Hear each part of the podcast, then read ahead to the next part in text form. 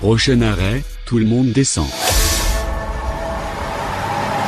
On est au bord de la rivière La Mayenne à Mayenne. On est descendu quai de Vise sur les lignes 1 et 2 et on est devant cette grande basilique. Julie Maviel est guide conférencière au Pays d'art et d'histoire Coëvron-Mayenne. Une basilique qui a, subi des transformations. Oui, tout à fait. En fait, elle a euh, notamment été agrandie au cours du XVIIe siècle puisque l'église était devenue trop étroite pour accueillir tous les paroissiens et notamment euh, lors des grandes fêtes religieuses. Un certain nombre d'entre eux étaient obligés de rester en fait euh, dehors et suivre les offices à l'extérieur. Alors, l'église en 1600 1968 a décidé de supprimer tous les bancs à l'intérieur parce que ça prenait trop de place. Ça devait pas être courant euh, ben non, non, non, c'était pas courant du tout. Puis euh, il y avait effectivement euh, un intérêt pour l'Église, c'est qu'elle touchait en fait un droit de banc, donc elle, elle, avait donc un certain nombre de revenus financiers grâce à ça. Qu'elle n'avait plus en supprimant les bancs alors. Et voilà, c'est ça. Donc c'est vrai que au final, pour elle, c'était pas forcément, on va dire, avantageux. Toute la population en plus se te, devait se tenir debout. Probablement qu'il y avait des personnes qui devaient emmener quand même de quoi s'asseoir.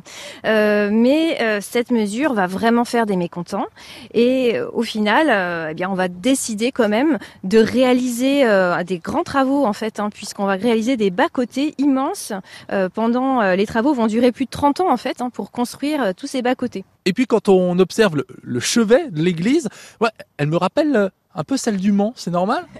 Oui, c'est normal parce que l'architecte en fait parisien euh, Lambert, qui a travaillé sur euh, le projet justement d'agrandissement euh, au 19e siècle de la basilique, eh bien, on va clairement s'inspirer en fait hein, de la cathédrale du Mans. Et donc, il va réaliser ce, ce chevet d'ailleurs qui a fait un petit peu polémique parce qu'on se disait qu'il était complètement euh, surdimensionné par rapport au reste du bâtiment. C'est quelle partie le chevet? Alors le chevet en fait, ça correspond au cœur euh, de l'église. C'est là où en fait où est l'espace euh, le plus sacré là où est l'autel notamment dans l'église.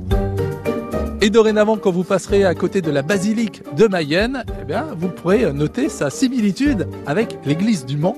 Pour cela, prenez le bus et descendez à l'arrêt Quai de Vise sur les lignes 1 et 2 à Mayenne.